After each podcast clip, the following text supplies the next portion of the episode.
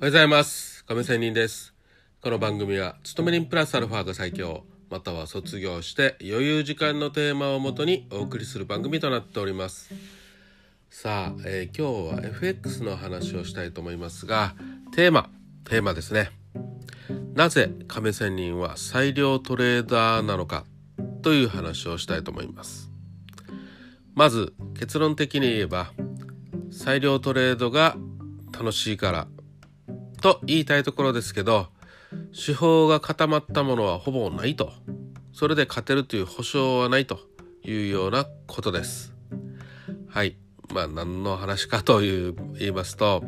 私ねまあ今でこそねもうこうやって自信持って言えるんですけど初心者の頃はまあねいろんな手法を探しましたよ、ね、手法と言われるもの。ね。例えばまあねあのブレイクアウト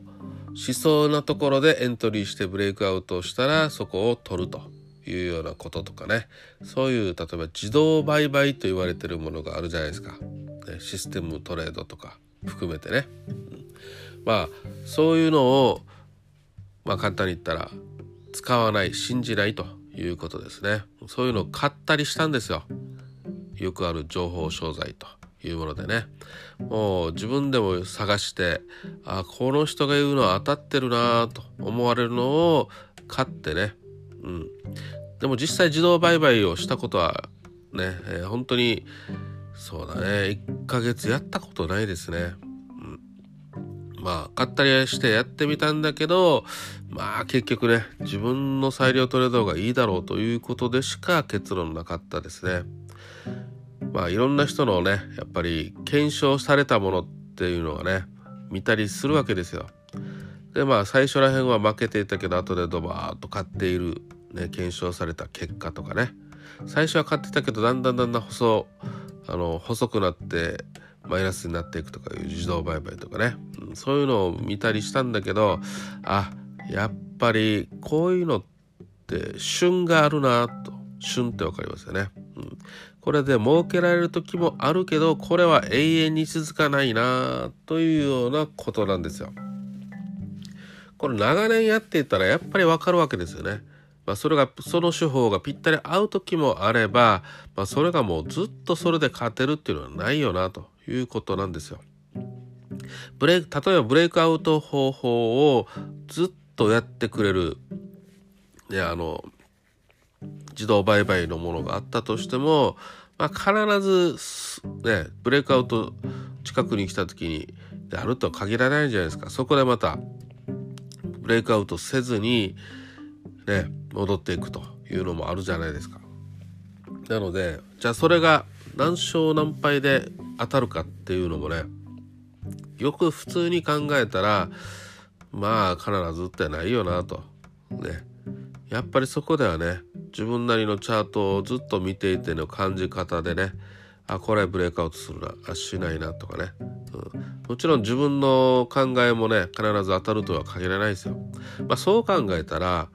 人にまあ機械に任せるきりというよりやっぱ自分での判断でやった方がねうんまあ、後悔もないよなというようなことなんですよ。で学びもあるよなというようなことなんですね。うんでもね亀仙人は感情人間だから感情っていうのがあるのでまあなかなか勝てないというのももちろんありますがまあこんな感じでねとりあえず手法っていうのはまあ必ずね、えー終わりは来るというようなことなんですよ。だからこそチャートを見続けて21年ということでね。うんやっぱり裁量トレーダーだよな裁量トレードだよなということになるわけですよ。はいまあもうほぼ話は終わりましたけどどうでしょうか？ねまあ基本的に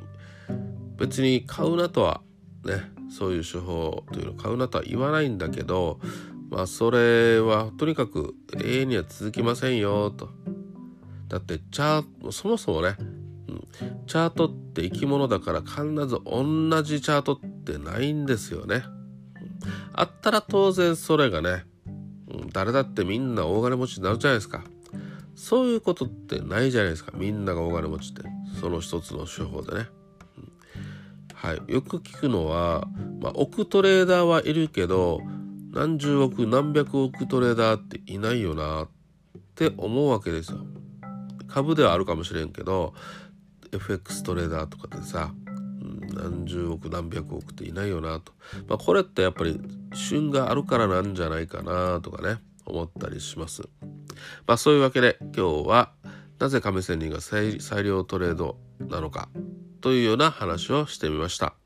まあいろいろ考えてみてね、えー、自分なりのえーと、やり方、まあ、手法って言ったらまたおかしいな話か。うん、まあいうことでトレードに活かせたらなと思いまして話をしました。それではまた明日。See you!